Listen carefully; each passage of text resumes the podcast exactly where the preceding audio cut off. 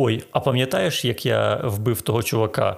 Хтось щось сказав, і потім хтось як відповів. Я вам ще сказав, що я ніхрена не сценарист, але ви це пропустили чомусь.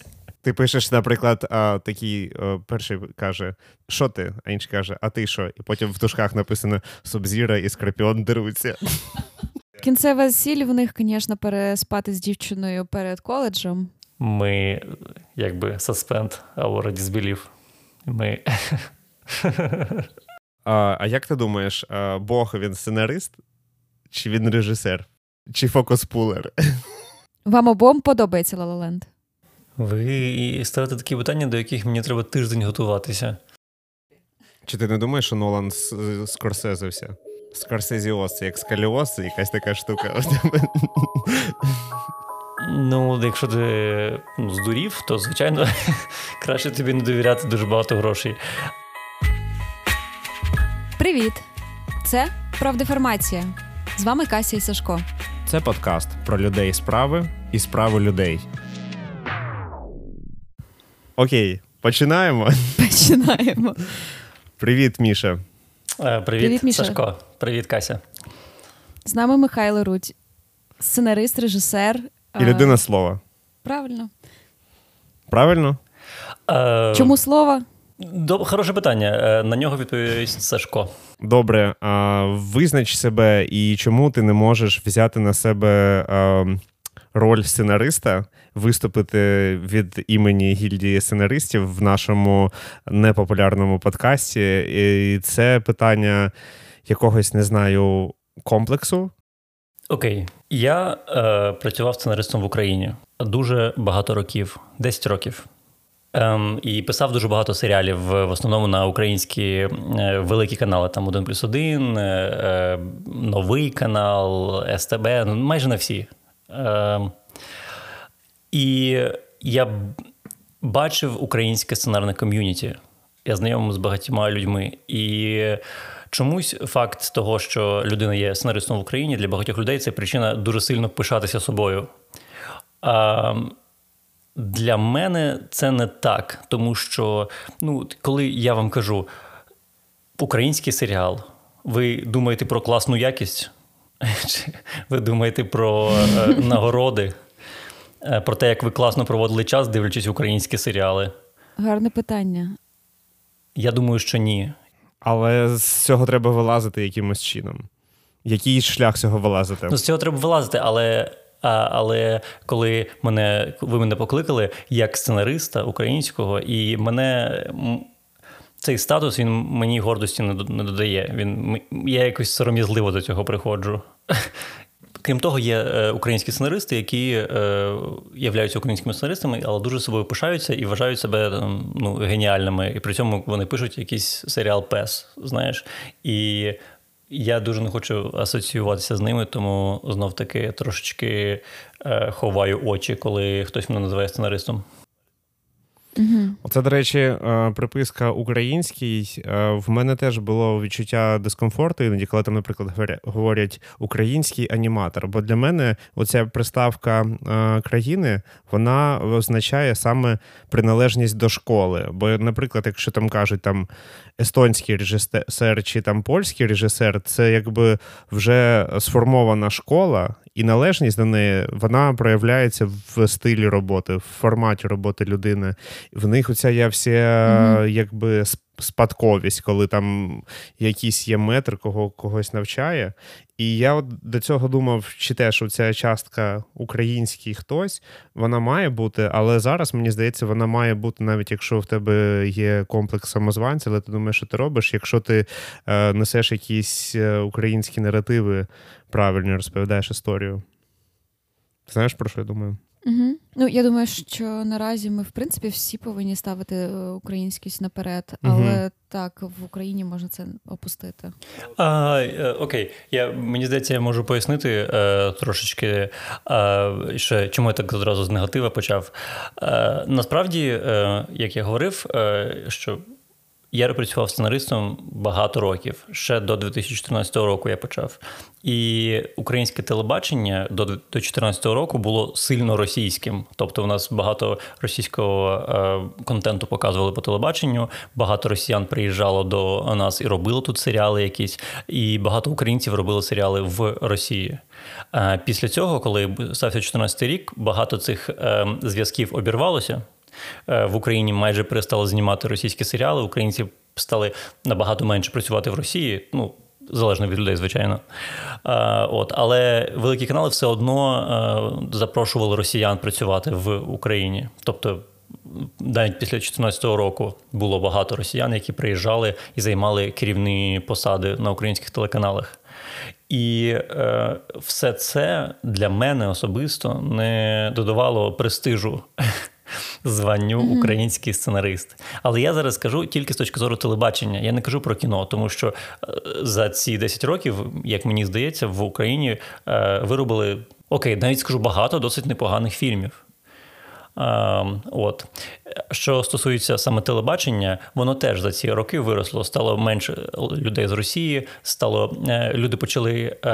перестали боятися брати на себе відповідальність, стали більше робити свого. В останній рік до повномасштабного вторгнення мені здається, що якість прям сильно виросла. І кількість проєктів виросла. І мені здавалося, що кількість, вона точно в ще кращу якість еволюціонує скоро. Але потім повномасштабне вторгнення і, звичайно, зараз все зупинилося. А от ти кажеш... Тому для мене тому, вибач, ти робиш паузу, я продовжую говорити. Не роби паузу. Я намагаюсь бути, як Брюс Лі сказав, як вода. Ти зробив паузу, я туди затік. Так. Абсолютно. І... Тому ця прибавка «Український сценарист», вона для мене просто асоціюється з оцією величезною історією українського телебачення, яку я бачив. В жодному разі я не хочу створювати враження, що український сценарист дорівнює погано. Ні, це не так. Особливо, коли ми говоримо про сценаристів кіно. У нас є дуже талановиті сценаристи кіно. А ти брав участь тільки в телевізійних проєктах? Можна сказати, що так. Якщо не брати там короткометражні кіно і телепередачі, то так, тільки телевізійні. Звідки ця криза на сценаристів? Тому що і так само існує міф, який до мене доноситься якимось відлунням, про те, що там у нас там немає сценаристів, у нас немає гарних сценаристів чи ще щось. Тому що сценарист – це можна подумати, що така професія, яка не вимагає чогось технічно складного. Тобто в тебе, можливо, не бути якихось гарних екшн-кепчер, моушн-кепчер артистів, тому що для цього тобі потрібна ціла студія, або як зараз знімають з цим з Unreal Engine, коли в тебе там ціла стіна, на яку все проєцюється і ще щось, ти розумієш, що для того, щоб ці спеціалісти народилися, то тобі потрібно дуже багато дорогих іграшок, на яких вони практикують. Це, як не знаю, пілоти реактивних літаків. А зі сценаристами ти, якби, маєш працювати зі словом, і це дуже довга традиція, яка ще йде з театру. От в який момент щось так просралося, що виникла криза на нормальних сценаристів? Зламана система. Бо для сценаристів в цілому в Україні довгий час не було цієї кар'єрної драбини жодної. Тобто не було зрозумілого алгоритму, як стати успішним сценаристом, як зробити щось, на що... щось своє, скажімо так. Тому що, як я казав, що довгий час в Україні було багато спеціалістів, в лапках, з Росії. Наприклад, в 2015 чи 2016 році, я пам'ятаю, як на один з великих каналів запросили продюсерку-росіянку, яка вчилася в Лос-Анджелесі, працювала з Бікмамбетовим, потім працювала десь на якомусь російському телеканалі, потім її запросили в Україну. Але в цілому Лос-Анджелес і потім український телеканал, ти розумієш, що вона не суперуспішна в Лос-Анджелесі була, правильно? Тобто вона була не суперкласним спеціалістом. І я знаю, що з нею працювало багато моїх знайомих. І деякі з моїх знайомих перестали бути сценаристами після такого досвіду, тому що вона була абсолютно некомпетентна, вона не давала людям можливості зробити добре. І тобто люди старалися, люди намагалися зробити по якимось голівудським зразкам, умовно кажучи, але вона не давала цього зробити, вона робила гімно. І завдяки ній вийшов прекрасний серіал «Кандидат» з Антоном Лірником на телеканалі, не пам'ятаю вже якому. Ну, якщо ви його вже знайдете в інтернеті, подивіться. Такого поганого серіала я більше не знаю, мабуть. Це цікаво, і я точно не знаю цього серіалу, пропустила. І, по-друге, хотіла сказати, що так смішно, коли кажуть про голівудські стандарти, до яких всі намагаються дійти. А друге, для мене сценарист – це людина, яка просто дуже гарно вміє розказувати історію. І теж, як ти сказав, це просто скіл гарно розказувати історію, які треба практикувати, але це не є таке, що там від тебе щось вимагає, крім твоєї ідеї і так, і усидючості. Але цікаво, що одна людина якась, яка не є талановита, як ми зрозуміли з твоєї історії, тобто вона закінчила кар'єру ще 2-3 людей. Це дуже дивно, і чому вони просто... Я не розумію, як можна цього позбавитися, але чому просто... рішення такі прості, просто звільнити цю людину. Для мене я це розповів просто для прикладу, але суть в тому, що це в цілому на всіх ланках відбувалося. Що я не знаю, як так вийшло, але мені здається, що через те, що наша індустрія була дуже довго залежна від Росії, то якимось чином вийшло так, що зараз у нас на великих каналах, на великих продакшенах було дуже багато людей, які не знали, які не вміли самі робити. Вони вміли тільки довіряти росіянам це робити, знаєш. Факт, це звучить не класно. І це звучить погано, це звучить абсолютно погано. Але до 2014 року Україна була дуже залежна від Росії. І росіяни приїжджали сюди і робили тут свої, знімали дуже багато всього. Так, це так цікаво саме зі сценарієм, тому що це що, хтось їде зі своєю клавіатурою, нема або з цим, знаєш, зошитом і ручкою. От якраз цікаво, що робота, яка не вимагає, але є дуже фундаментально важливою, тому що це якраз є закладення створення змістів, і які ти змісти закладеш, і в гарному сценарії можна заховати дуже багато небезпечних речей, так само як і гарних речей, так і небезпечних. І так, коли мені в тебе здається, що сценарій це взагалі такий інструмент, від нього, від хорошого сценарію або від поганого може просто змінитися все в фільмі, навіть якщо він знятий по хорошій книжці. Угу. Тому настільки дивно і теж, але для цього нічого не потрібно, крім тут в голові щось, щоб крутилося. Ти теж це сказала, в голові крутилося. У мене є ще теж наступне питання до сценарного цього мистецтва в тому плані, чи ти можеш робити класні сценарії, поки в тебе амігдала не виросла? От чи може реально класний сценарій написати молода людина? Абсолютно. Без проблем взагалі. Ти просто маєш писати про те, що ти знаєш. Якщо ти 18 років знаєш про...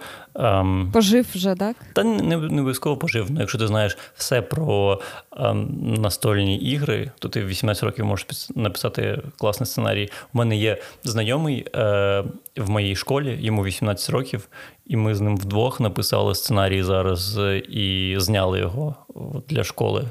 Але ти дивись, ти кажеш вдвох, і в тебе є амігдала, і, можливо, от якраз я хотів сказати, що хтось в 18 років, він може виступати в ролі класного консультанта. Тобто є людина, яка має структурувати. От чи можеш ти структурувати гарно думки, тексти і історію, коли ти малолітній?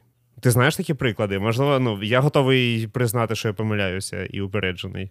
Мені здається, що ти просто намагаєшся провести цю кореляцію між віком і вмінням писати, Але як 40 років тобі не гарантують вміння добре писати сценарії, так і 18 ніяк це вміння не... Ну, я думаю, що якщо ти вкладеш досить якийсь час в навчання, то, звичайно, ти можеш це писати.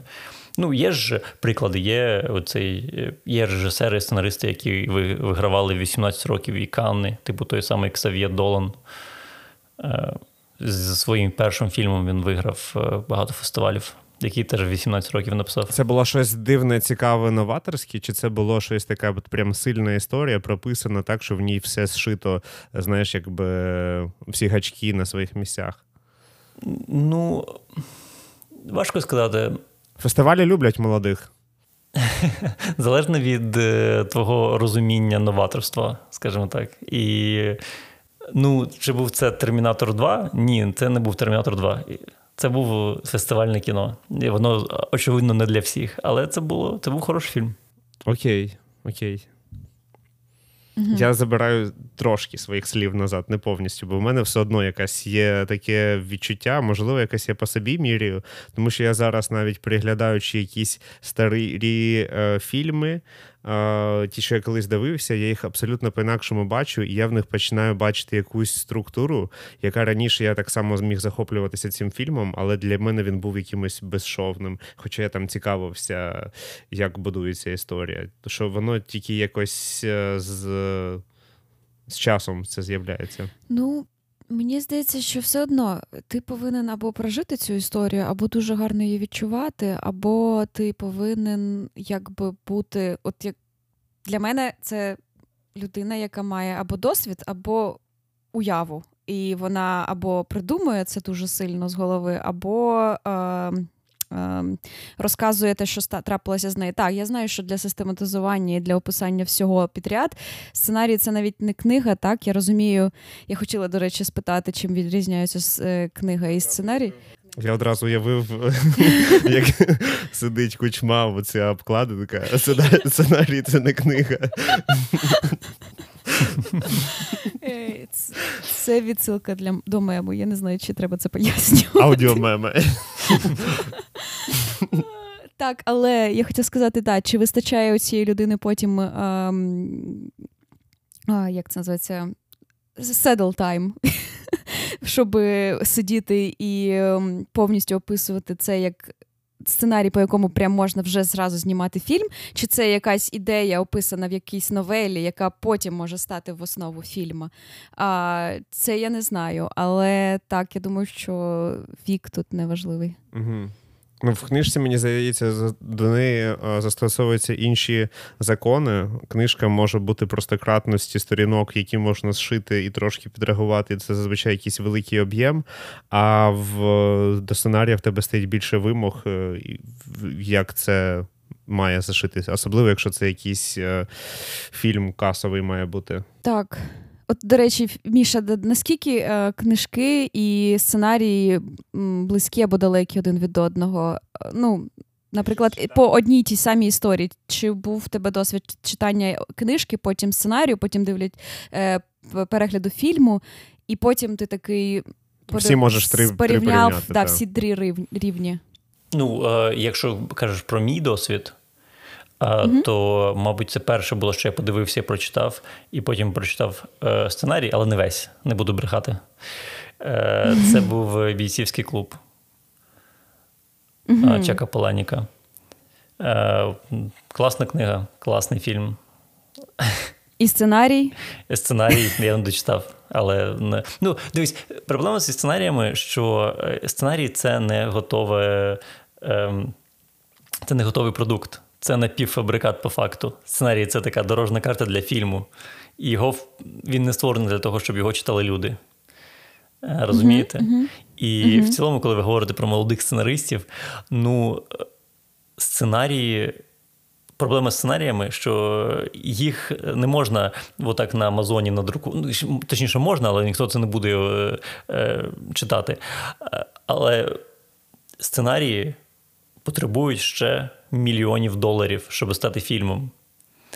І для 18-річних людей трохи важкувато продати свій сценарій так, продюсеру, щоб той вирішив вкласти в кілька мільйонів доларів в це, в ці букви на папері. Тобто шлях 18-річного в цьому випадку йти знімати свою короткометражку на свій сценарій, правильно? Ну, або знайти когось, хто захоче зняти. Угу. Ну, це просто процес. Те саме, от, коли кажуть, що в Україні нема сценаристів. Ну, в Україні нема сценаристів за версією якихось продюсерів, мабуть. Тобто, в принципі, в колах сценаристів є думка, що в Україні нема нормальних продюсерів. Тому... Even. Так, я тут зараз цю фразу притягнув саме, яку я чув від інших людей, але за моїм відчуттям, що нема, якщо б я це казав своїм ротом, я би сказав би, що немає в сухому залишку сценаристів, тому що всіх, кого я знаю, це людина просто, яка має і знімати, і писати, і ще щось робити. Тобто нема такого, хто б хтось обрав і сказав би, я буду тільки сценаристом, і ти такий бачиш гарний красивий дубовий стіл, на ньому стоять ці картки, індекс, про існування яких я дізнався від тебе. І стоїть там, не знаю, тільки друкувальна машинка, якісь записи. Ні, що це зазвичай просто завжди це доля українських креаторів, мені здається, що це поєднувати купу різних скілів, і це не від гарного клімату, який складається в креативній сфері, що ти маєш і те робити. Ну, можливо, просто тому, що сценаристи не так багато заробляють, щоб можна було тільки сценаріями займатися. Я так думаю. Десь в світі ти можеш бути суто сценаристом і тільки працювати з літерами і не... Ну, завжди вважалося, що в Америці ти спокійно можеш бути сценаристом і добре заробляти, але зараз так виявилося, що і не дуже. Угу. Відчувається, що це зараз... Чат GPT підставив палок в колеса. Я пам'ятаю, що мене колись ще давно вразив факт, я не знаю, може зараз помінялася цифра, що щоб продати в Голлівуд свій сценарій, ти маєш, по-перше, бути в гільдії, і за правилами гільдії ти не можеш його продати дешевше, ніж $30,000. І що це була мінімальна ціна на сценарій. І мені тоді з України здавалося, це якісь шалені гроші за текст. Я не розумів, напевно, скільки в нього має часу інвестуватися, але дехто казали, що для багатьох людей були проблеми якраз продати такий текст. Тобто людей, бажаючих обійти це обмеження і продати дешевше, аби тільки воно було екранізовано, було набагато більше, але це був захист, щоб ніхто не демпінгував. Ну, в цілому... Ти можеш продати... Точніше так, скоріше за все, студія не може купити сценарій не через гільдію. А в принципі, ти можеш написати сценарій і продати якомусь бізнесмену, який купить його і зробить з нього фільм. Мені здається, що Тарантіно, він же не входить до гільдії. Ого. Я не пам'ятаю чому, але щось я таке чув, що Тарантіно якраз не працює з гільдією. Ну, це схоже на нього. Я не знаю чітко, але він... Ну, таке, момент, да, це хвилинка неперевіреної інформації. Як і вся інша у нас. Окей, виходячи з нашого рота. Там... Ми тільки що, до речі, замість того, щоб підготуватися до цього подкасту, насправді все-таки підготувалися тим, що подивилися дуже класний фільм в перший раз «Little Miss Sunshine». Ти знаєш цей фільм? Угу. Так, звичайно. Дуже гарні перші враження, як все класно написано, і дуже дивні взагалі бувають іноді враження від фільмів. У мене, не знаю, у мене не завжди співпадає з тим, що люди кажуть, оце велике кіно, оце гарний фільм, оце крутий сценарій, з тим, які мої внутрішні орієнтири. І нещодавно ми подивилися ще фільм «Супербед» з Джона Хілем, де вони шукають бухло з другом на вечірку, тому що вони пообіцяли однокласницям знайти і приїхати, і вони потрапляють ще гірші умови, і в них додаються... Кінцева сіль в них, звісно, переспати з дівчиною перед коледжем. Так.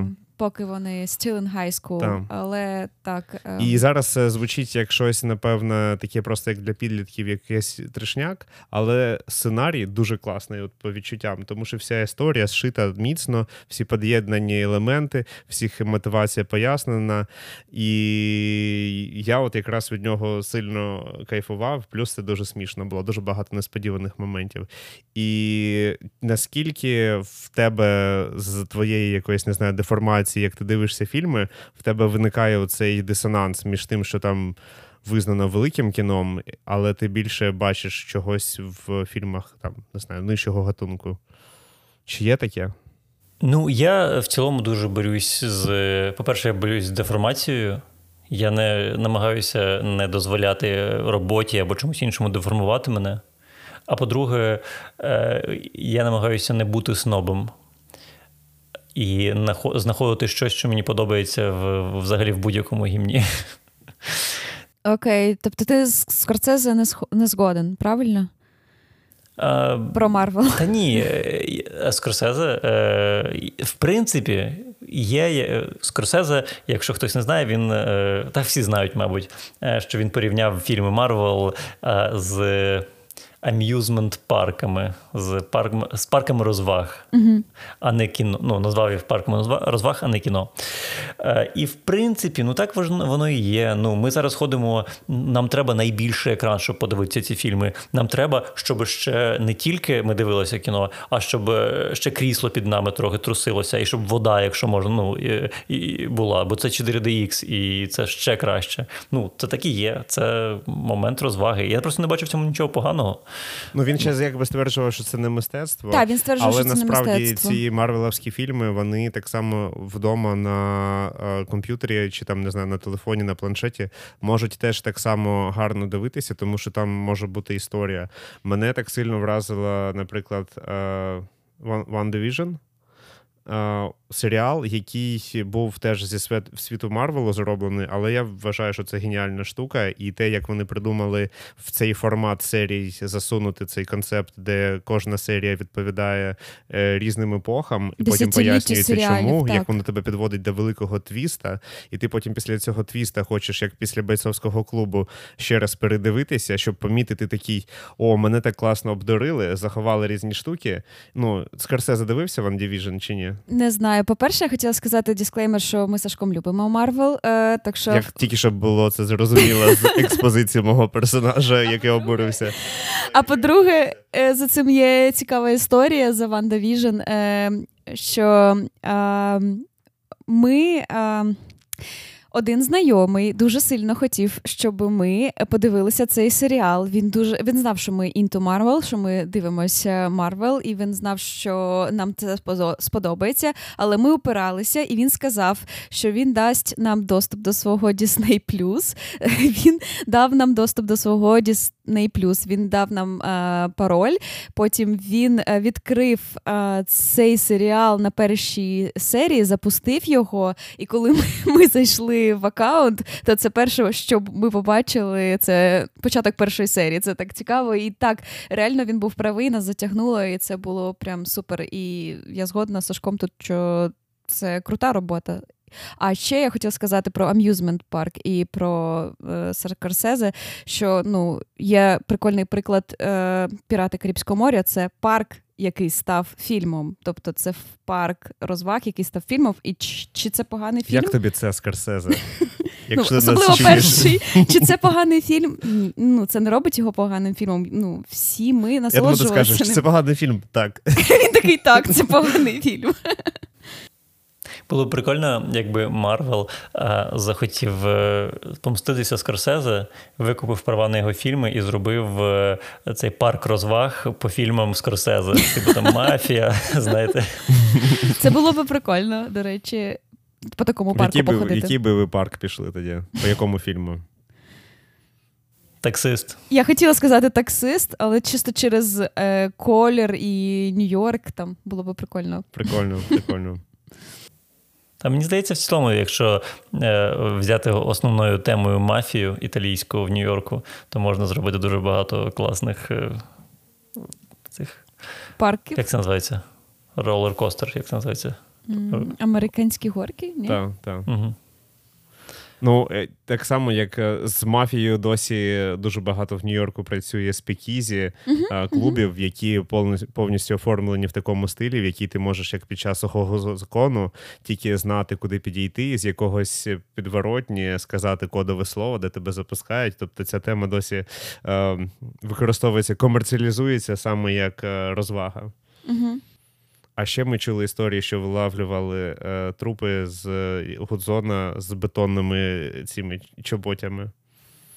В 2023 році чи в цілому в історії таке траплялося? Ну, я думаю, що може там десь 12-15. Угу, так. Такі історії були. Угу. Ну це, да. Це ж відомий спосіб. Косплеєри. Після комікону хтось дуже серйозно прийняв. А як ти думаєш, Бог, він сценарист? Чи він режисер? Чи фокус-пулер? Яку ти йому роль даш? Кася, як ти думаєш, це Сашко чи Гордон? Я перевірю. Я думаю, що Бог – це вигадана концепція. Як тобі таке? Не може бути.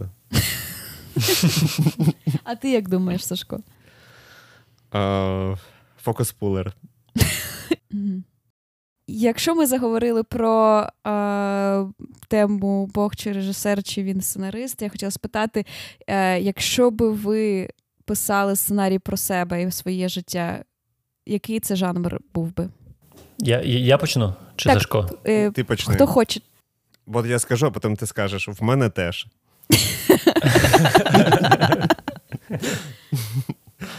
Мені здається, я душніла в цьому сенсі.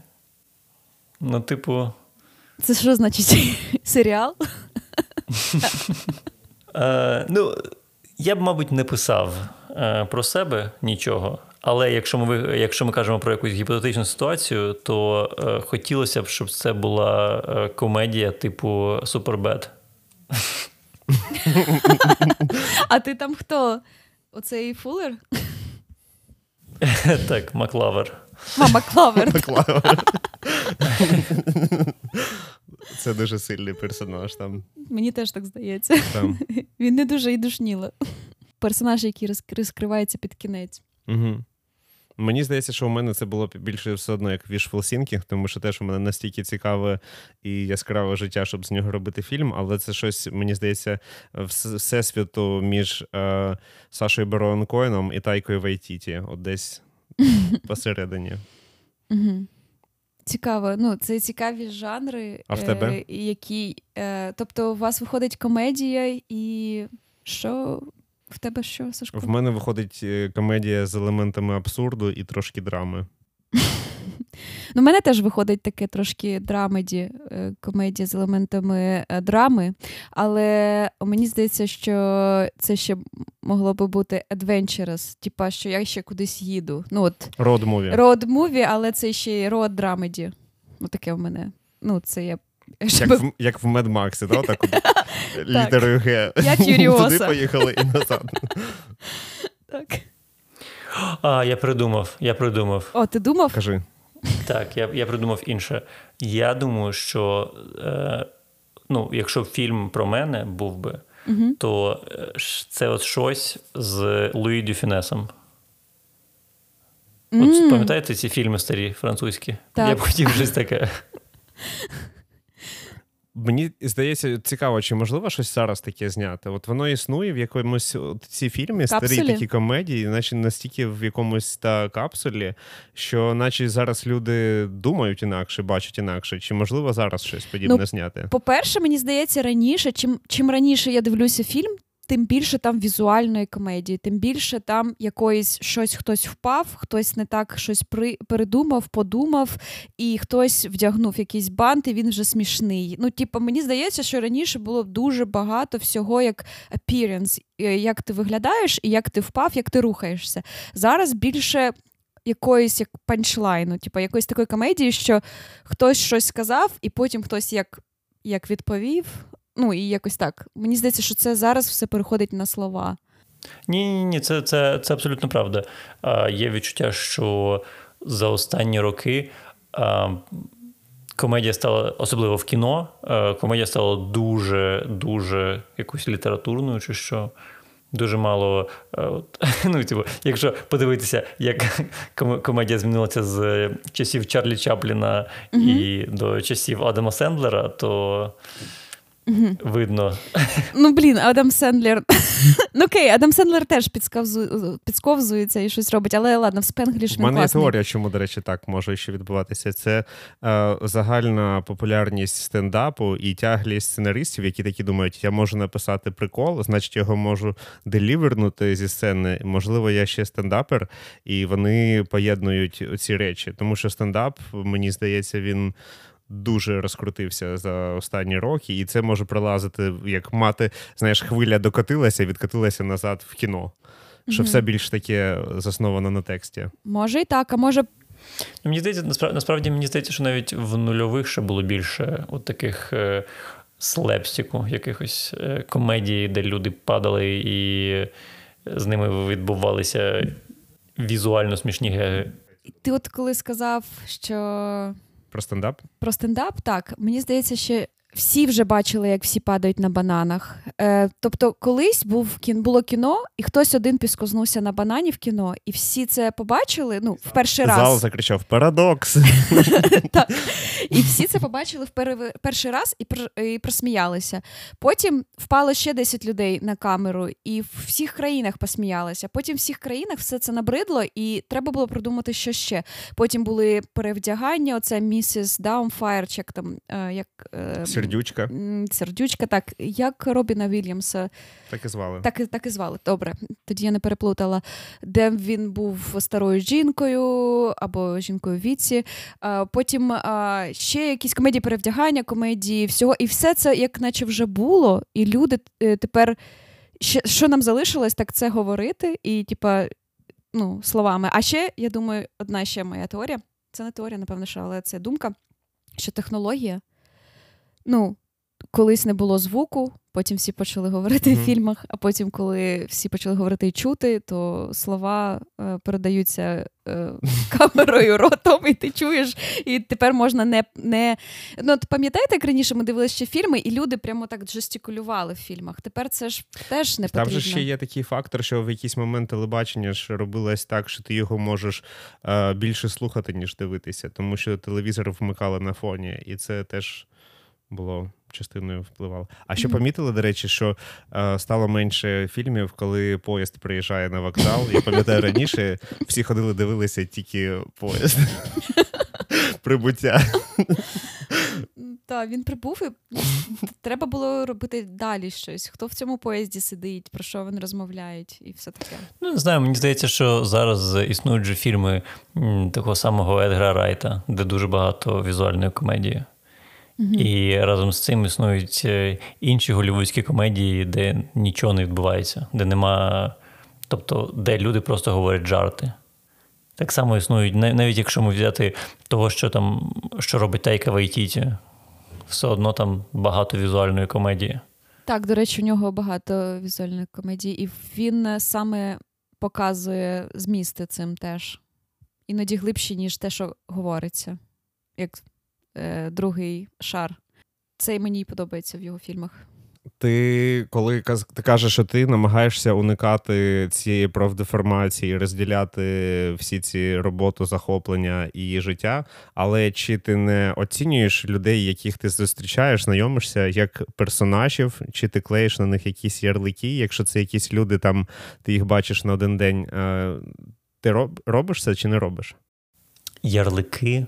Ти проводиш кастинг, або ти такий, ярлики, це погане цей персонаж, слово. Так, добре. Але ти, наприклад, кажеш, це чувак, який міг би бути камівояжером, стукатись від дверей до дверей, він такий слизький, але в нього так підвищений язик, і от йому можна було приписати таку роль. Чи проводиш ти якісь кастинги, або, наприклад, шукаєш постійно референсів для персонажів серед реальних людей?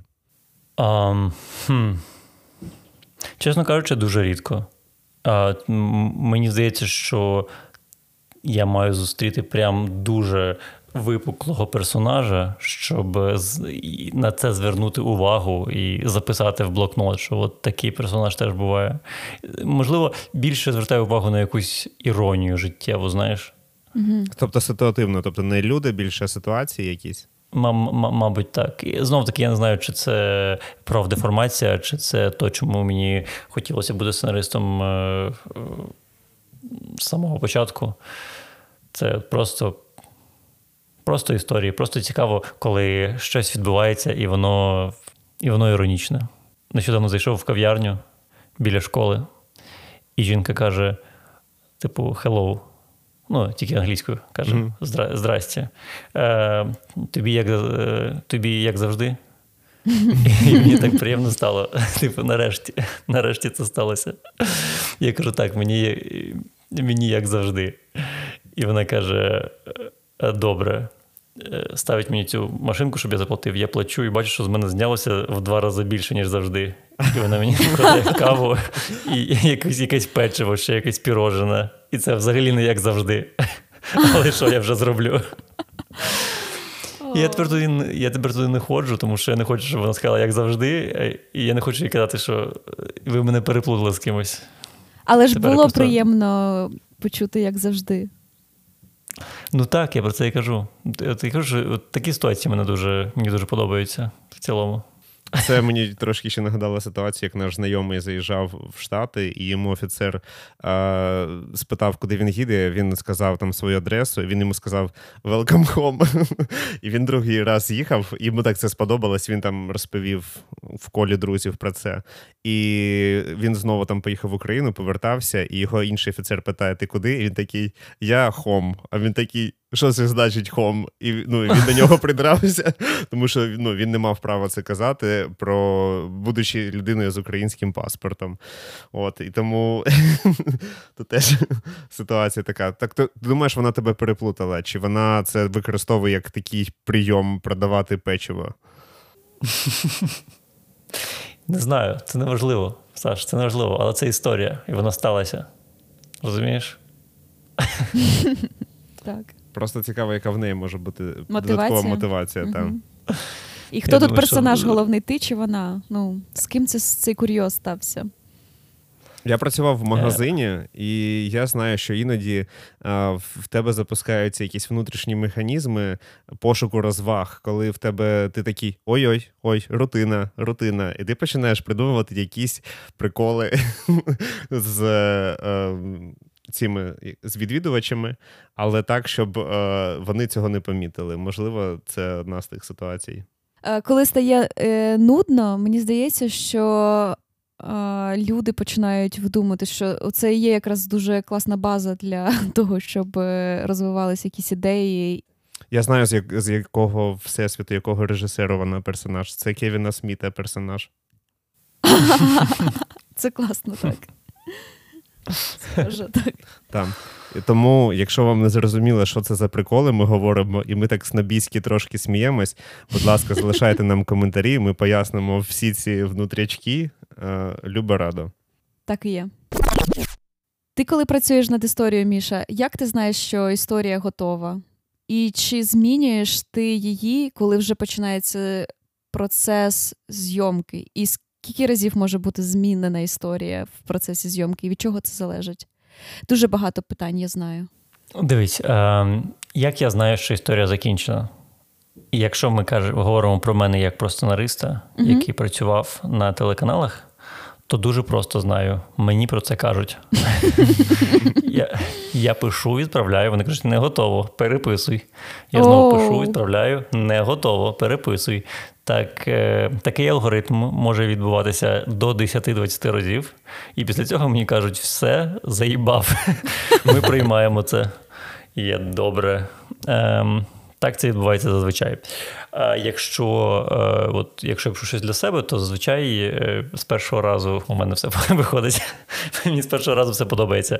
Але потім, коли йде кастинг, коли з'являються люди, і коли з'являється обличчя у персонажів, то я не зупиняюся себе переписувати, змінювати під персонажів, під людей. Мені здається, що в цілому варто залишатися пластичним і не сильно закохуватися в свою найпершу ідею. Мені здається, що фінальний продукт, який, нагадаю, не сценарій, а фільм, він виграє тільки від цього. А ця ініціатива, вона від тебе йде? Тобто ти це обговориш з командою, ти кажеш, о, ви знайшли таку акторку, і я відчуваю, що для неї треба змінити фразу, там, не знаю, вона різка, і ми тільки підсилимо це. Чи від кого ця ініціатива може йти? Ну, залежно від того, хто знімає і хто пише. Тобто, якщо я знімаю, то, відповідно, від мене і йде ця ініціатива. Таке було багато разів. Тобто, навіть нещодавно ми знімали короткометражний фільм, і у нас був персонаж, який модель/актор. Тобто, модель, який намагається стати актором. Угу. І ми не змогли знайти оцей типаж, який ми шукали, і знайшли такого хлопця, якого є військова підготовка, і він виглядає дуже брутально. Але дуже класний актор, і всі жарти, які були в сценарії, він дуже класно подає. Але абсолютно по-іншому. Взагалі не так, як ми уявляли. І так, звичайно, під нього я переписав персонажа, я прибрав це модельне минуле і прибрав деякі жарти, змінив їх на інші. І вийшов абсолютно новий персонаж. Не той, якого задумували, але смішний. Можливо, навіть смішніший. Тому що оцей контраст між тим, що він хоче бути актором, але він такий дуже дерев'яний весь, знаєш. Він вийшов просто смішнішим. Прикольно. Клас. І мені цікаво було якраз саме це, і як воно, як ти тільки що навів приклад, що одна людина, актор, я завжди дивлюся, коли біографії якихось акторів, і потім там кажуть, а от оцю фразу Леонардо Ді Капріо сам сказав, і потім це залишили. І ти таки думаєш, і це так майже у кожного в біографії, і вона якась стала потім айконік. І мені цікаво, наскільки часто це буває, і я бачу, що і в короткометражках це буває, іноді навіть, бачиш, в тебе повністю переписався персонаж від того, як ця людина віддавала матеріал своїм собою. А от в такому індустрійному виробництві, от ти, наприклад, захотів це все переписати, на це є додатковий бюджет якийсь, чи ти такий, це моя ініціатива, я її сам тягну? Це оплачується додатково якось, оці всі переробки? Знов таки залежно від продакшену, від чия ініціатива. Типу, я працював на серіалі, де я був креативним продюсером, і я сам все робив в рахунок своєї зарплатні. Тобто, якщо треба було щось переписати, це була одна з моїх задач. Я цим займався сам. Якщо в продакшені нема такої людини, як я, то, скоріше за все, вони заплатять сценаристам. Хоча в моєму досвіді було дуже багато моментів, коли продюсери приходили і казали, слухай, у нас, коротше, змінився персонаж, ми хотіли знайти 20-річного персонажа, але знайшли 40-річного. І треба під нього переписати все. Угу. Ну і ти, по факту, люди переписують просто тому, що вони не хочуть сваритися з продюсерами і хочуть, щоб у них продовжувалася з'являтися робота. І вони витрачають дуже багато годин свого життя на це. А якщо ти сценарист, а не креативний продюсер, ти якось присутній на кастингу чи якомусь процесі так, що ти можеш побачити цих акторів, їхні проби, якісь перші тестові сцени, щоб ти міг це запропонувати? Як фізично ти маєш бути? Ні, таке дуже рідко відбувається. Це інколи є такі люди, як сценаристи на майданчику, коли не часто таке я зустрічав, але буває інколи наймають сценариста, який весь час проводить на майданчику, і він дописує, переписує щось на майданчику. Якщо, наприклад, актор не може сказати органічно якусь фразу, він її міняє, або якщо якийсь жарт не працює, він його теж міняє. Якщо просто на майданчику виявляється несмішним цей жарт, хоча в тексті наче був смішним. Але в цілому зазвичай сценаристи, тобто сценаристів багато, сценаристи серіал пишуть, можливо, там, скажімо, 8 сценаристів. І зазвичай сім з них або всі вісім з них вони відсіваються, як тільки починається кастинг. І далі вже продюсер, режисер, вони самі вирішують, хто це буде грати і так далі. І це ж велика проблема зараз і в Голлівуді. Одна з причин страйку, яка відбувається, те, що сценаристи зараз не мають доступу до майданчику. І в них немає можливості вирости в продюсерів. Mm. Mm-hmm.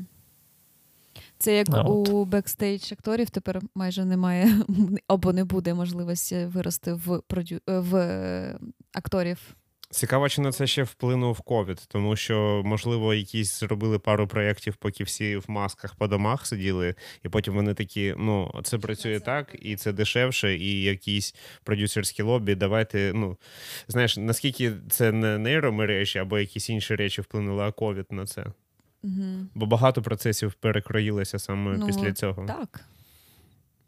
Комусь в плюс, комусь в мінус. Чесно кажучи, не знаю.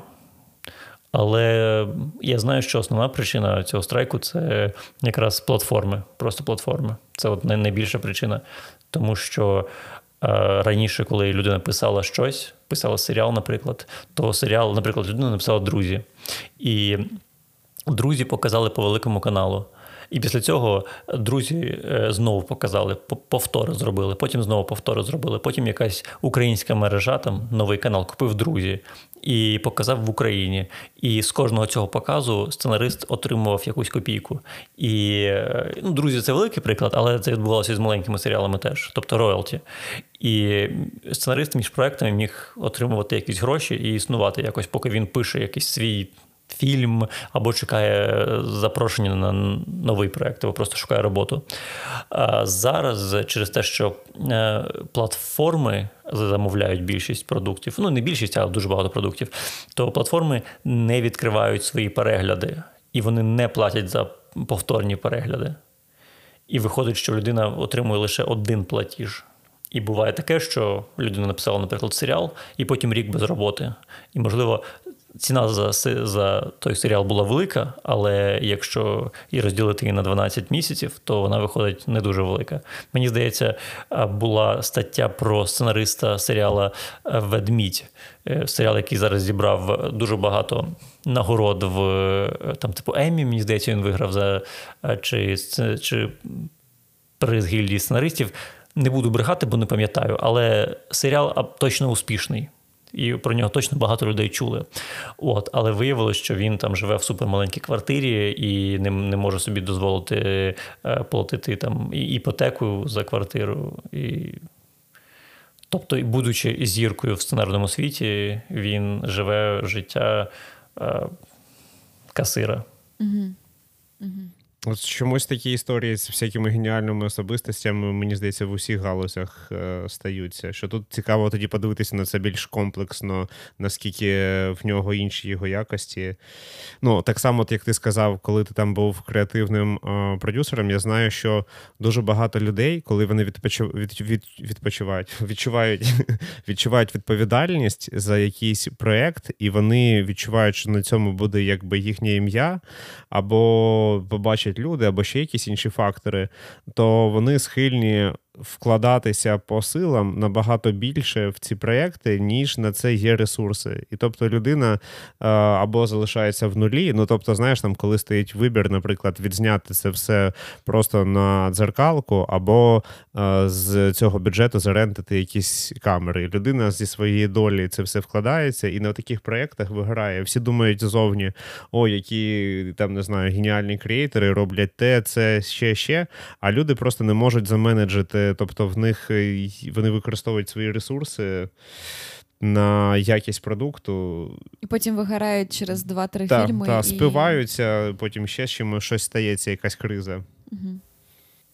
Ну, так, абсолютно. І проблема в тому, що дійсно це якось довгий час було. Я не знаю, як зараз, бо я досить давно не працював сценаристом в Україні.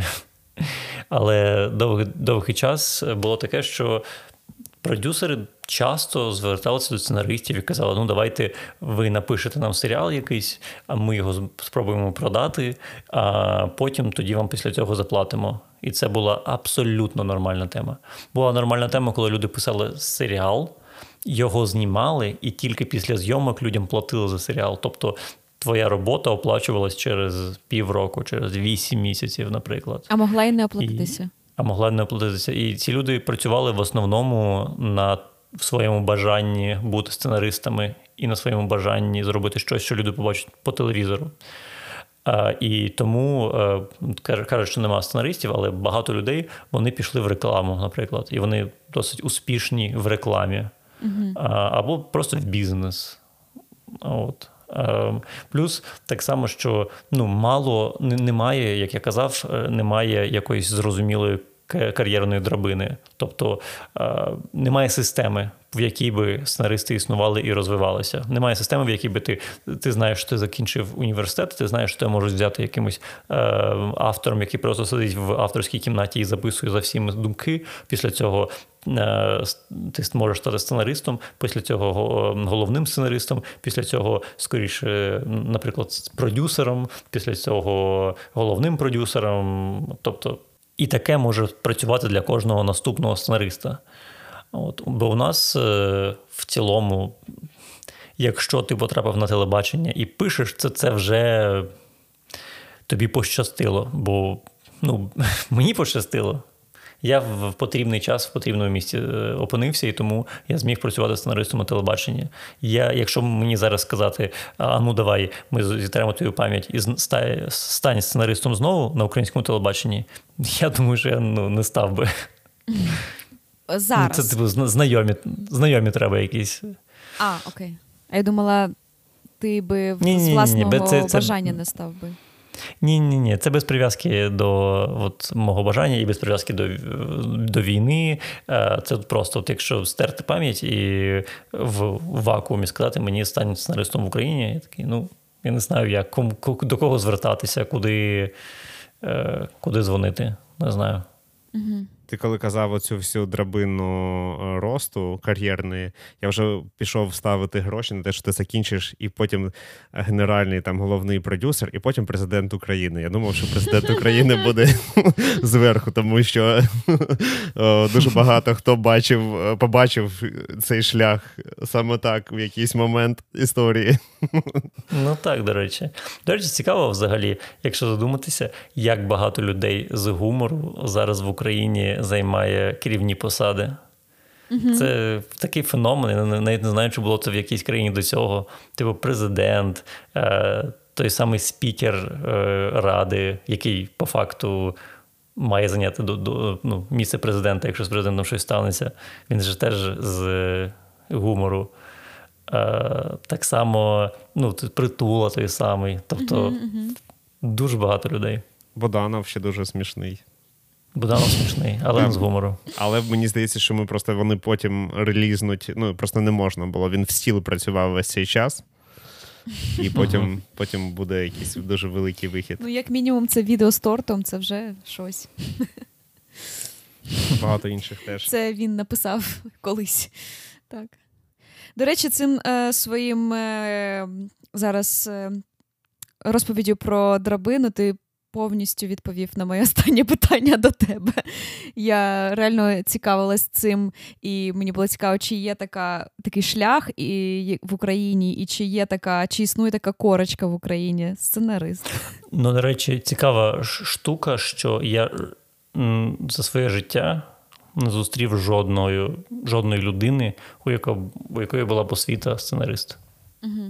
Хоча ти бачив багато сценаристів. Цьому навчають в Україні? Є якесь фахове місце піти і отримати освіту сценариста? Університет Карпенка Карого, мені здається, що там має бути факультет якийсь такий, чи спеціальність. І плюс я знаю, що є ще приватна школа КАМА. Мені здається, там теж є спеціальний сценарист. Ти не там не вчився? Ні. А по яким книжкам вчився ти? Є поради? Поради. Англомовні теж можна. Ну, я пам'ятаю, коли я тільки починав, то зараз цю книжку досить так сварять, але коли я тільки починав, то вона була такою основною. Це була сторі Макі про структуру сценарну. Її всі читали тоді. Ось. І потім у нього вийшла ще одна книга «Діалог» називається. Зараз вже не так їх читають. Потім «Біблія сценариста», якщо... Так, «Біблія сценариста» теж непогана була. Дорожна карта шоураннера була хороша. Пам'ятаю, що в якийсь момент всі читали «Врятуйте котика». Теж, досить корисна книга, насправді. Єдина проблема, вона вчить тебе писати погані фільми. Але якщо ти засвоїш структуру, яка є в цій книзі, то ти, в принципі, зможеш її змінювати, зможеш робити з цього щось цікаве. Але в жодному разі не можна цю книгу серйозно сприймати. Говорячи про цю книгу, як часто ти дивишся якісь фільми і їх намагаєшся одразу класифікувати в одну з цих 10 категорій, які там наведені? Тобто там концепт в книзі, що описується, що майже будь-який фільм можна приписати до певної категорії. Там чувак з проблемами, родина, супергерой і інше. І деякі фільми дуже дивно потрапляють, що не так, як ти очікуєш, але коли ти розбираєшся, то ти розумієш, чому вони в ці категорії попадають. І от мені цікаво, я просто нещодавно вперше це все прочитав, і в мене після перших вражень мені от дуже хочеться фільми якраз категоризувати. І чи ти робиш це? Ні, не роблю. Тому що, чесно кажучи, спеціально намагаюся не робити. Тому що мені здається, що, знов-таки, через те, що кожна ця книга, вона тобі пише структуру, вона пояснює тобі, за якою структурою має бути фільм. І всі ці структури, вони пояснюють майже одну і ту саму структуру, але різними словами. Ось. І в якийсь момент мені здалося, що це просто дуже нудно, знаєш. І я намагаюся не аналізувати і просто бути, давати оцінку одним словом. Мені сподобалося щиро, чи не сподобалося. Mm-hmm. І все. Бо мені насправді здається, що фільм може бути будь-яким. Тобі не обов'язково потрібно, щоб у тебе на 75-й сторінці якийсь поворотний момент стався. Тобто книги деякі подають так, що це обов'язково, і що ти не продаси свій сценарій в Голлівуді, якщо не буде повороту на 75-й сторінці, якщо до 10-ї сторінки не буде заявлений конфлікт головний, а там на 21-й сторінці не закінчиться перший акт, наприклад. Але насправді кожен рік виходять фільми, які не слідують цим схемам. І вони успішні фільми.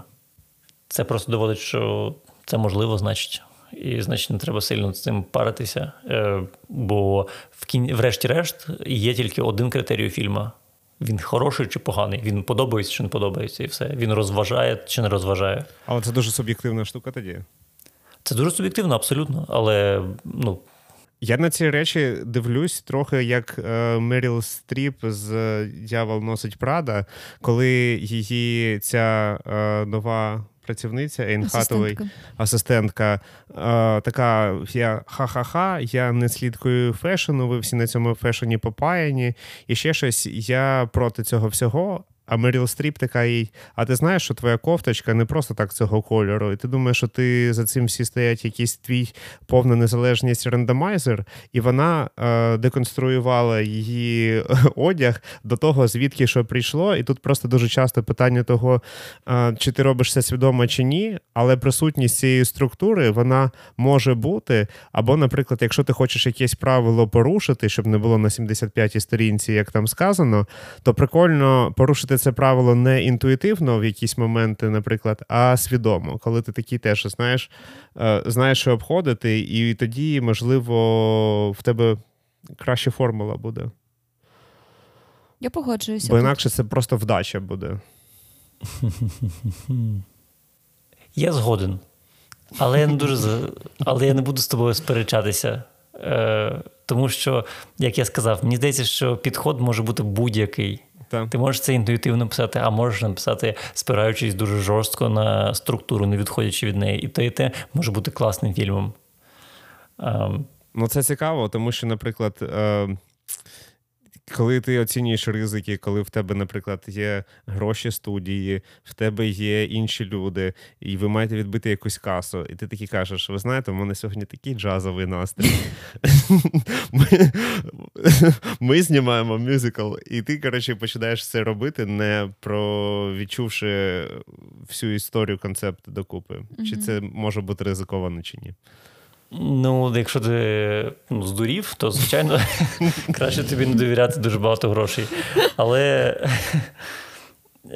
Але при цьому теж багато студій намагаються зробити от оці обов'язкові пункти фільму. І це просто стає нудно. Ти дивишся і такий, я цей фільм вже бачив. Я знаю, що от зараз... ближче до кінця він з цією дівчиною розлучиться, а в кінці дожене її в аеропорті. Mm-hmm. Я це вже бачив.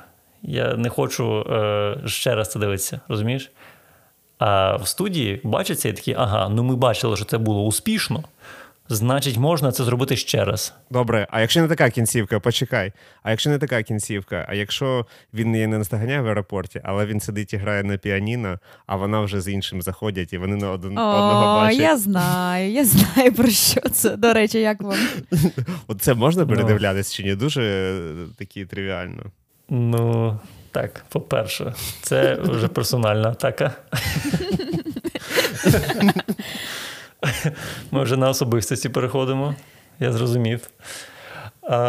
От я про це і кажу, що фільм, навіть якщо в ньому є якісь банальні моменти, він все одно може бути класним. Вам обом подобається «Ла-ла-ленд»? Мені дуже подобається «Ла-ла-ленд». Мені не дуже, я тут з вами не на одній сторінці, але цікаво послухати. Я розумію, що кінець фільму, можливо, не найоригінальніший в світі. Але як вони його зіграли? Але, можливо, він і не має бути.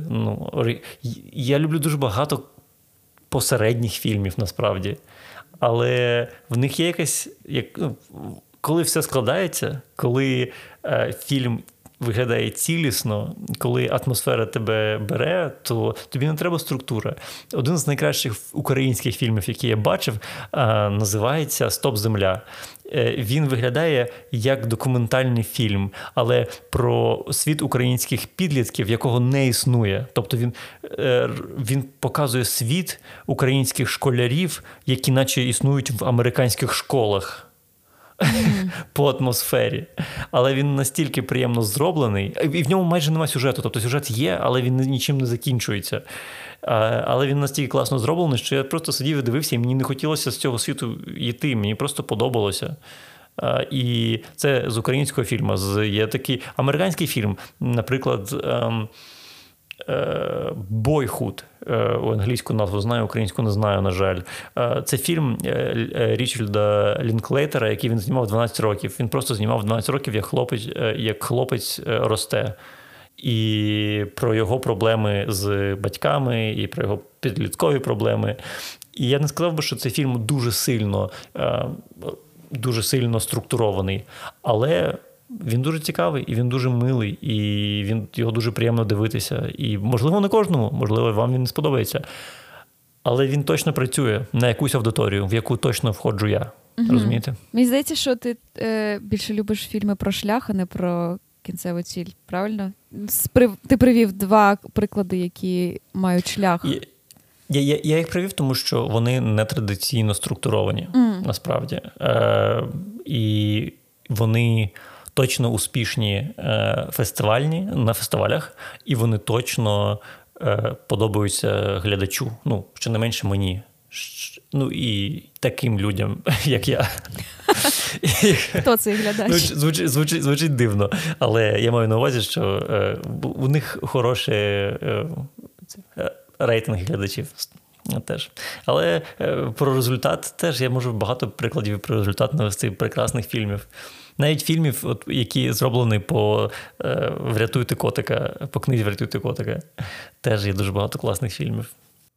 В цій книжці мене здивувало, більш не що здивувало, от якраз те, що про структуру ми придумали, що ми тут не погоджуємося для того, щоб у нас зараз був якийсь конфлікт, який тримає наших слухачів, хоча насправді, мені здається, у нас однакові погляди, але що в цій книжці його якась категорічність до того, як треба називати фільми. Він собі придумав ідеальну назву «Блондинка в законі» і все зводить до цієї формули, і інші фільми невілюються, які названі там, наприклад, ну, там, прізвищем героя, містом чи ще чимось, воно якби повністю випадає, хоча ми ці фільми знаємо як успішні. А от в нього, він там дуже зациклений на цьому, угу. як мені здалося. До речі, мені подобається «Блондинка в законі». Пам'ятаю. Такий трошечки. Ну от він його там один як з ідеальних фільмів наводить, угу. насправді, голлівудських таких. Голосуємо, Барбі чи Опенгеймер? Барбі. Барбі. Барбі. Ну, слухайте, обидва, чесно кажучи, Барбі було розважально, але дивний. Опенгеймер був менш розважальний, але мені сподобався. Але я не зрозумів, 40%, мабуть. Ну, я просто теж більше кажу про свої почуття від фільму і наскільки я вийшла задоволена. І я вийшла більш задоволена від Барбі. Чи ти не думаєш, що Нолан скорсезився? Дуже гарний термін, давай його використовувати. До всіх дідів. Ну, я сподіваюся, що Нолан ще зніме крутий фільм. Типу «Інсепшена». Скорсезіоз, це як скаліоз, якась така штука. Клас. Коротше, я просто до того, що мені здається, що в кіно не можна бути снобом. От як Скорсезе. Не можна бути снобом, як Скорсезе. Кіно може бути абсолютно різним. І якщо ти намагаєшся засунути кіно в якусь рамку, то ти просто зупиняєш його розвиток. А мені здається, за речі, що зараз у цей почалась як оця нова якась метащирість явище, так само і зі снобізмом, що принаймні якогось з мого кола бульбашки, те, що в мене там в Інстаграмі десь присутнє, в Фейсбуці чи в якихось інших там соцмережах чи спілкуванні, що люди якраз такі: а знаєте, я не сноб, я люблю фільми дивитися трешові і ще якісь, і це вже перетворюється на тенденцію, тому що всі вже відчули, що снобам бути неприкольно, і хтось такий, я можу все робити. Ні, є ще люди, які такі, книжка краще. Але це, я хотіла сказати, або аж це не артхаус, тоді я не дивлюсь. Але я хотіла сказати, що це, напевно, що інфекцією першою було guilty pleasure, оце фраза, ну ти такий, можеш сказати, але моє guilty pleasure, що я ще дивлюсь отакі фільми іноді, а потім це перейшло в те, що ти вже не сноб, і ти кажеш, які фільми ти насправді любиш, і ти можеш цьому щиро признатися. Там. Ну, я не знаю, чи цей снобізм йшов від освіти, чи ні, тому що так дивно, що на оцих всіх багатьох прикладах. Я раніше з, там, не знаю, коли ще я був більш малолітнім і був оточений якимись людьми старше, мене дуже курвало оце все угорання по цьому чуваку, як його, Тарковський чи що, сталкери, і оця вся тягамотіна. Мені це здавалося таким переоціненим, і ті ж самі приклади можна було і в інших речах знайти, і оцей культ особистості тоді такий теж був. Я так вважаю досі, я вважала так до цього. Я категорично відмовлялася дивитися фільми, хоча я трошечки бачила одним оком, але мені взагалі не подобаються фільми. Я не знаю, мені, може, вистачає соціальної драми в житті, або її вистачало в своєму дитинстві, тому я взагалі не хотіла дивитися соціальну драму, особливо десь вражки. Ну, типу, мені взагалі ніяк не хотілося до цього не цю історію сприймати. Там не соціальна драма, скільки це тягомотіна. Це просто свої фізбі ставінки відкрив і в вікно дивишся. І це спостереження за хтонню. Тобто це якась така штука. Навіть, а може змінювати сетап. Повністю погоджуюся. Спостерігання за хтонню на іншій планеті. Спостерігання за хтонню там в майбутньому. І там спостерігання за хтонню в 19 столітті. Це з таких фільмів, як ми казали, типа якісь фільми, які можуть бути або середніми, або якимись такими не геніальними і не війшли в книжку 100 кращих фільмів, то, напевно, що для мене це буде ремейк фільму про Волтера Мітті, його неймовірну історію життя. Це фільм з Беном Стілером. Ага. Перезнятий Беном Стілером. І мені здається, що це дуже... Я іноді просто хочу передивитися цей фільм, і ми передивляємося з Сашком цей фільм, тому що мені подобається, як знято, яка картинка, який там Шон Пен, який там Бен Стілер, яка там акторка, на жаль, я забула її ім'я, але вона знімається в СНЛ.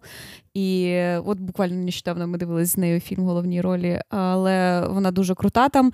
І як вона там співає пісню про майора Тома. І взагалі оці всі історія дуже круто розказана, і вона візуально дуже круто розказана, і монтаж. І я просто обожнюю такі іноді фільми, які закінчуються добре.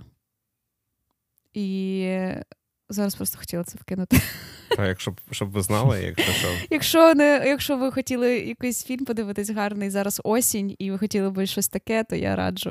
Міша, який би ти хотів би зробити ремейк? Що б ти хотів би переписати, зараз оновити і освіжити? Чи є щось з фільмів? Ви ставите такі питання, до яких мені треба тиждень готуватися. Ні, ми не готуємося, це якраз інтуїтивно. Вилітати, так. Ми не готуємось, і ти не готуйся. Будь ласка, не готуйся. Ремейк. Воу. Блін, яке важке питання. О, є. Шанхайський футбол. О, клас. Що змінилось би? Що треба переробити? Да, все бажано. Переробити все треба. Але просто я пам'ятаю, який це феномен був тоді, на той момент. І тоді футбол в цілому, він, як мені здається... Ми все ж таки прийшли до теми футболу, так? Не знаю, він якийсь дуже, дуже безбашений фільм. Mm-hmm. І мені здається, що саме зараз був би ідеальний момент його перезняти. А ти би використовував, ти би зробив кастинг і використовував нових акторів, або ти би з цих акторів зробив AI? Ні, звичайно, нових. А це, до речі, про AI. Я, чесно кажучи, не дуже, для мене це дуже такий дивний флекс, щоб робити комп'ютерних акторів. Я не дуже зрозумію, нащо.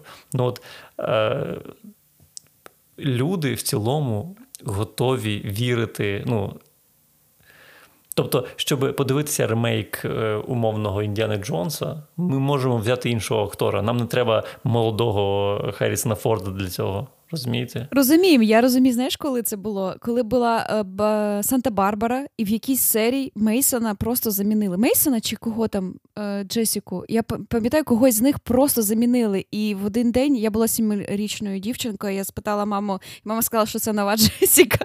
Я повірила і далі пішла з цим жити. Це була перевірка, до речі. Мені здається, що це так government перевіряє, наскільки можна зайти далеко, потім використовувати це в політичних цілях.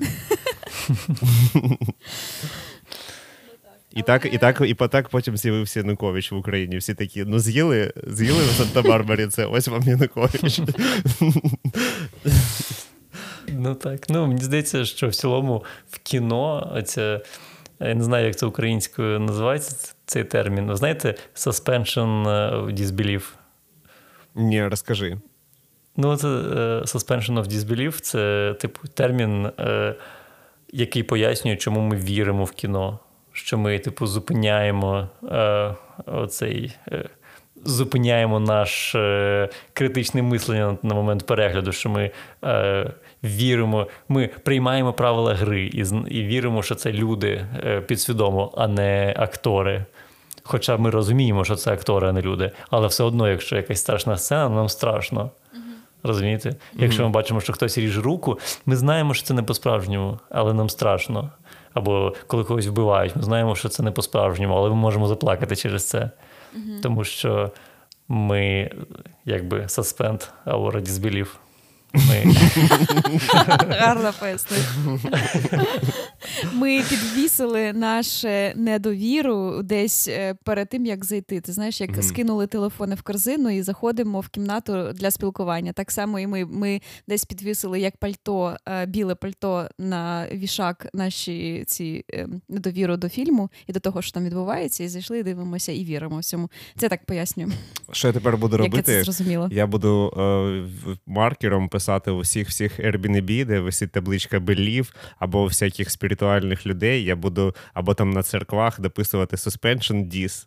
Тебе буде написано Suspension Disbelief всюди. Клас. Off Disbelief. Off.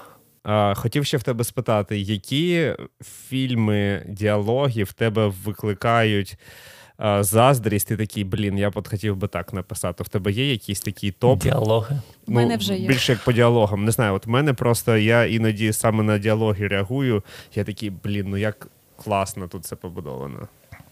Ну, є ж такий, мабуть, найвідоміший сценарист, який пише класні діалоги, який відомий якраз своїми діалогами, це Арон Соркін, який написав Moneyball, людина, яка змінила все, соціальна мережа, гра Моллі, серіал Newsroom і серіал West Wing, ліве крило, мабуть, воно перекладається, не знаю. Західне крило. Ви знаєте його? Ні, а от Newsroom знаємо, так. Okay. Ну, деякі з цих фільмів знаємо, так. І от в тебе ти з цим погоджуєшся, це те, що викликає в тебе заздрість, і такий, блін, я б хотів би так писати. Ну, тому що діалоги, це зазвичай, наскільки я знаю зі сторони, це вважається саме якраз оця вишенка на торті сценаризму, який оцінюють якраз, як людина пише діалоги, як вона може засовувати підтексти, підтеми в побутові якісь фрази, робити їх реалістичними, щоб ти вірив, що там це відбувається. От... Це те, що ти зараз сказав, це відноситься до тебе? В нього дуже специфічний стиль діалогів. Всі герої його фільмів, вони дуже розумні. В них будь-який спір – це такі компетентні дебати. Навіть якщо це спір між дитиною і мамою, знаєте. І в цьому нема абсолютно натуралізму. Це, типу, людина своїми діалогами наче створює паралельну реальність, де всі люди мають IQ вище, ніж 180. Але при цьому це дуже цікаво, це класно. Це так, як Уес Андерсон створює світ, типу, кольором і... Симетрією. І симетрією. Так само людина створює інший світ просто своїм стилем діалогів. Це круто. Якщо би ти мене спитав, то мені здається, що я би тут банально дуже відповіла, але це Тарантіно і Pulp Fiction, і діалоги в Pulp Fiction – це для мене якийсь, не знаю, це може перший, коли я побачила, що якраз в фільмі розмовляють люди не так, як в фільмі, а як в житті. І для мене, наприклад, цей фільм перший наблизив ще більше людей з фільму до реальності, що вони просто їдуть і розмовляють про, як називається бігмак в Британії, чи ще щось в Франції, так, роял, та, щось там. Mm-hmm. Але так, я хотіла сказати, що, напевно, що це було для мене розривом канонів, і я досі берегу цю любов до цих діалогів цього фільму. А в мене теж є фаворит. Так що я прямо слухав, як водичку пив після пробіжки, і такий, боже, я б от хотів би, щоб я колись там придумав, щоб люди так говорили зі Смістом, це залягти на дно в брюгі. От як вони розмовляють, як там ці діалоги, і які за цим стоять змісти. І я от не знаю, чи там от цікава річ, що цей... акцент і ті фрази, які використовують, чи це теж має велику роль в цьому? Ну, вони ж ірландці обидва. Може, тому воно має акцент і роль. Просто там якраз оця відсутність полайтності, і як всі дуже грубо говорять, але при цьому з якоюсь любов'ю, це дуже тебе сильно якось заворожує, що це те, що ти такий прямота.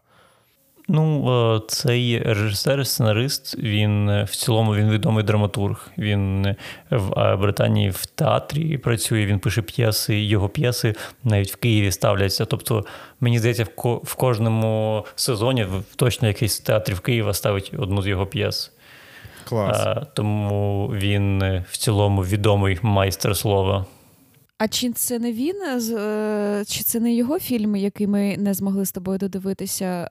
Банші з Енішаріну, так, це він. Мартін Макдона його звуть. Я так і подумала, бо там в ролях ті самі двоє акторів, але ми не змогли подивитися, тому що ми зрозуміли, що щось станеться з Віслюком. Що щось там буде далі погано, гірше і гірше. І ми зараз не готові, напевно, що до того, щоб повірити, що Віслюк помре.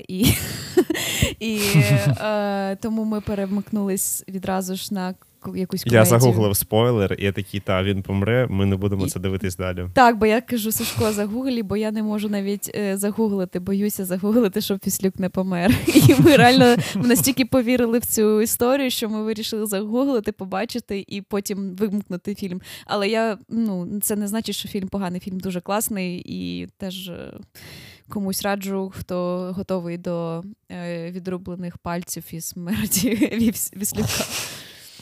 Ну, ти його подаєш, наче це типу трилер, але насправді це не трилер, це просто драма. І вона дуже театральна. Тобто я з легкістю можу уявити весь цей фільм на сцені театру. Так, як Догвіль. В них навіть там світло ненатуральне. Тобто, мені здається, що це свідомо робилося, що вони все-таки підсвічені, воно в якомусь вакуумі існує. Тобто, як завжди, такого захід сонця. Так, і всі ці їх теж доріжки, будинки, якось воно теж там доволі схоже. От, говорячи про це, як ти пишеш діалоги, як структура ненависник? Як я пишу діалоги? Так, твій підхід. От, що ти от робиш? У тебе от є персонажі, твоя послідовність дій. Ти вже нам сказав, що ти структуроненависник, ти нам вже сказав, що ти не притягуєш реальних людей, як персонажів, яких ти зустрів, щоб, наприклад, уявити, як вони розмовляють між собою. То як ти це робиш?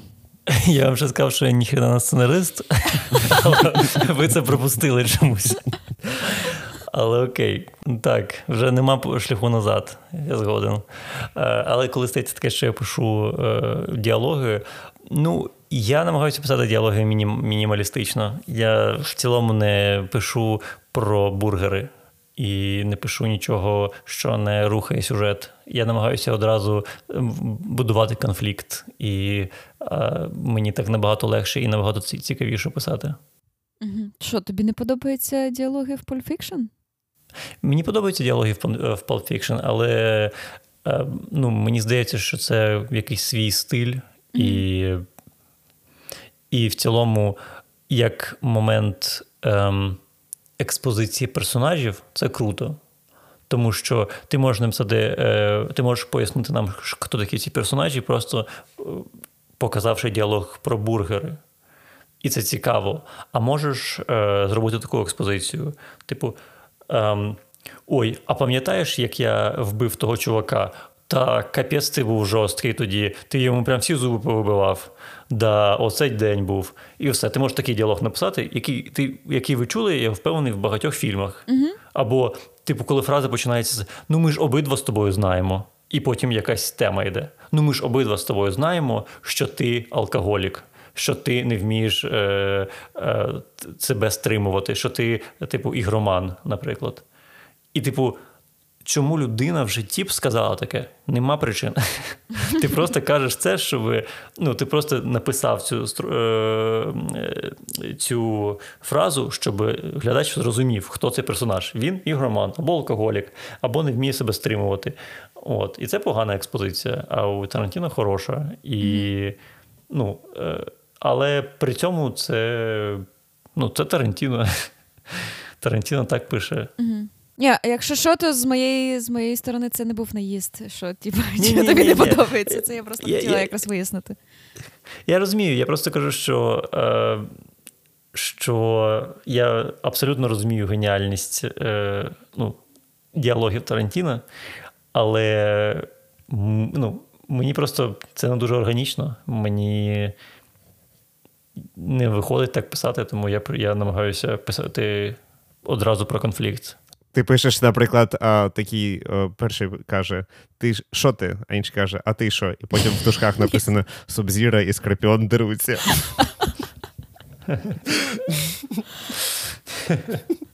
До речі, про конфлікти. Є такий фільм «Маяк». Бачили фільм «Маяк»? Бачили картинки з нього, дуже багато. Дуже красивий виявляється фільм. Так, Вільям Дефо і Роберт Паттісон. Чорнобілі.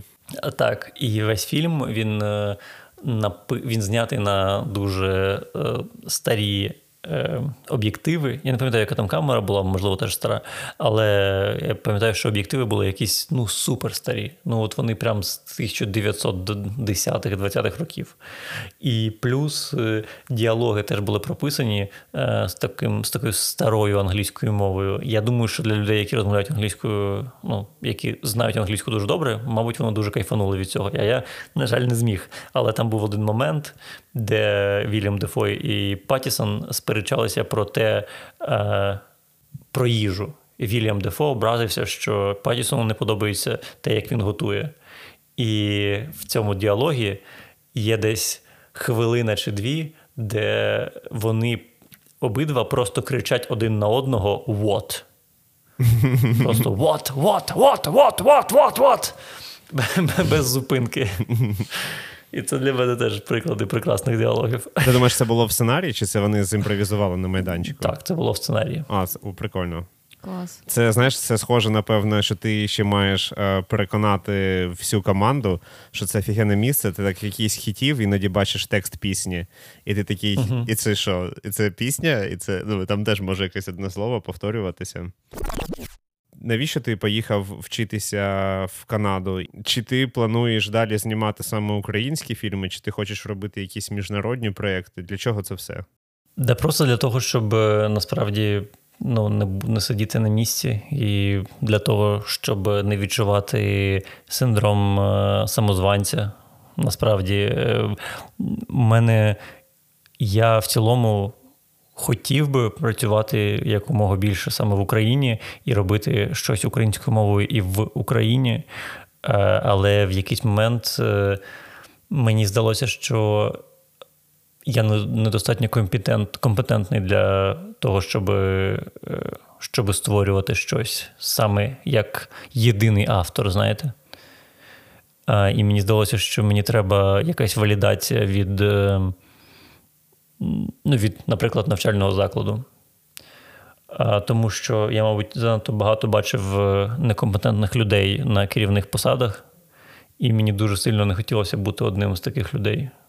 Ти думаєш, в цьому освіта допоможе? Чи треба було краще на психотерапію піти за $50? Можливо, на психотерапію.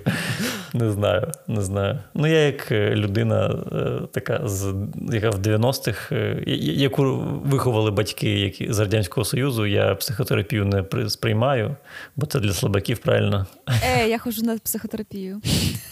Ні, я знаю, це я іронізую. Просто до того, що є ж така стигма. Так. Була, щонайменше, до якогось періоду. Просто ти обрав дуже складний шлях позбуття комплексу самозванця. Так. Я розумію, але я ж отримав повну стипендію, тому він безкоштовний. Тому не такий важкий, правильно? Ширше, ніж психотерапія, правда? Так, це краще. Так, абсолютно.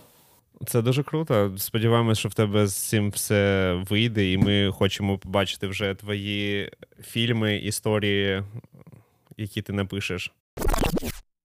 В мене таке питання. Зараз повністю повплинуло повномасштабне вторгнення, велика війна на всі індустрії в Україні, креативні в тому числі. І зараз дуже багато фільмів, великих продакшенів вийшли досі по інерції, інші стали на паузу за неможливості знімати. Все перероблюється і далі в майбутньому ми будемо, напевно, що бачити дуже багато фільмів чи різних історій, таких чи інших про війну, але чи будуть ці історії відрізнятися від тих фільмів про війну, які ми, наприклад, в дитинстві бачили про Другу вітчизняну війну. Що зараз може змінитися? Як ти бачиш це з боку, як зсередини індустрії? Дивись, кіно дуже дорога штука. На кіно треба гроші. Кіно – це не пісня, і не картина, і не ілюстрація. На кіно треба мільйон. І питання, кому цей мільйон дадуть, і як ця людина з цим мільйоном, що вона з ним зробить. І я сподіваюся, що фільми про війну будуть робити тільки максимально чесні і максимально відповідальні люди. Бо важко переоцінити в цілому для України важливість хороших і високоякісних фільмів про такі події. Тому що, якщо ви пам'ятаєте, після 2014 року виходило багато фільмів про війну, але всім на них було срати, ніхто їх не дивився. Навіть найуспішніші фільми, якщо подивитися, скільки вони заробили в кінотеатрах, то це, це дуже мало. А таких фільмів про війну виходило дуже багато. І на них виділялися гроші. Але при цьому їх ніхто не бачив, на що вони були. Розумієш? І мені здається, і багато з них було і поганими, насправді. І мені здається, що якщо людина буде відповідати, якщо людина буде робити фільм про події війни, російсько-української війни, то для мене, якщо б я б це робив, для мене це було б дуже величезний тиск. Бо я не думаю, що я маю право зробити поганий фільм про війну. Але ці історії якось варто розповідати? Чи треба тему, не ворушити, не чіпати якийсь час, дати їй настоятися? Що з цим треба робити? От всі ці емоції. Чи це має завертатися в формат художнього кіно? Чи це має бути документальне кіно? Тому що, мені здається, навіть хтось десь колись казав про цю кореляцію економічної і культурної ситуації в країні, коли в тебе все складно, скрутно і погано, в тебе круті документальні фільми і погані ігрові, і коли все економічно гарно, то навпаки. Що це мають бути за фільми? І чи мають вони бути тоді? Мені здається, що це, якби ми з тобою вирішували, який один фільм буде про війну, то мені б легше було відповісти на це питання, але фільмів треба багато, і різні фільми виконують різні задачі, і документальні фільми розказують таку неприкриту правду про якісь події, а художні фільми, можливо, романтизують якісь події чи героїзують якихось конкретних людей. І мені здається, що дуже залежно від цілі, на що ти хочеш зробити фільм. Ти хочеш героїзувати людей, які звільнили твоє місто, наприклад. Це один фільм. Або ти хочеш показати якусь несправедливість, яка сталася. Це інший фільм. Героїзація – це теж якась така трохи складна тема, яка от теж, мені здається, вимагає якогось пройденого часу, тому що от зараз я ще не дивився цей фільм, бачив трейлер, бачив багато позитивних відгуків. Фільм про Довбуша, який вийшов, і це екшен. Але моя думка про те, що ця історія Довбуша і реального персонажа, вона дуже сильно відрізняється. Чи треба створювати і розповідати історії героїв, і вони якось відозмінюються художньо, це нормально, але якщо це беруться якісь події, які щойно відбулися, і є дуже багато людей свідків цих подій, і всі бачили їх з різних кутів, то буде дуже боляче і дискомфортно це дивитися, створювати. Дуже багато суперечностей це може викликати. Так, погоджуюсь. Я знаю, що вже якийсь фільм вийшов, який викликав багато суперечностей. Якийсь чи Юрік, чи Юрка про хлопчика з Маріуполя. І там вже кажуть, що щось дуже багато питань до цього фільму. З приводу правдивості. Угу. Тут, знаєш, ще те, що моїм поінт був не скільки справедливості, а різних перспектив. Угу. Що все одно всі дивляться по-різному. Тому в мене немає однозначної відповіді. Мені дуже складно на це відповісти. Я знаю, що це буде хвиля йти. Я по-іншому сприймаю інші фільми про війну, книжки зараз згадую. Оці всі антивоєнні ідеї. Коли антивоєнні ідеї, ти деякі їх починаєш зараз сприймати як привілегію. Що люди могли про це казати, знаходячись десь якось, не бути присутніми, бути якимись рефері в конфлікті, але не будучи однією зі сторон, і теж це велике питання морального права. А ще окремий жанр – це комедії про війну. Це, наскільки це може бути далеко від подій, щоб зняти комедію про війну. Але гумору багато на фронті, тому є це якщо те, що зараз вже існують військові подкасти, і вони дуже багато витаскують смішних чорних моментів зі свого побуту. От ці люди тоді і мають бути безпосередньо залучені до цих історій. Так, це якраз я хотіла сказати з зірочкою, що примічання, що напевно, що тут взагалі повинно бути дуже сильна увага до таких жанрів. Ну так, просто якщо ти питаєш, чи будуть такі американського типу фільми про війну, про героїчні саме фільми, я думаю, будуть. А чи будуть документальні, які будуть показувати жах того, що відбулося? Я думаю, будуть. І мені здається, і перші, і другі фільми, вони мають бути, скоріше за все. Угу. Так, дякую. Дякуємо тобі, Міша, за дуже крутий подкаст. І дякую вам. Дякую вам. На правах дуже маленького подкасту можемо прорекламувати подкаст КПЗП. Хотілося б. Що думали, я просто так сюди прийшов.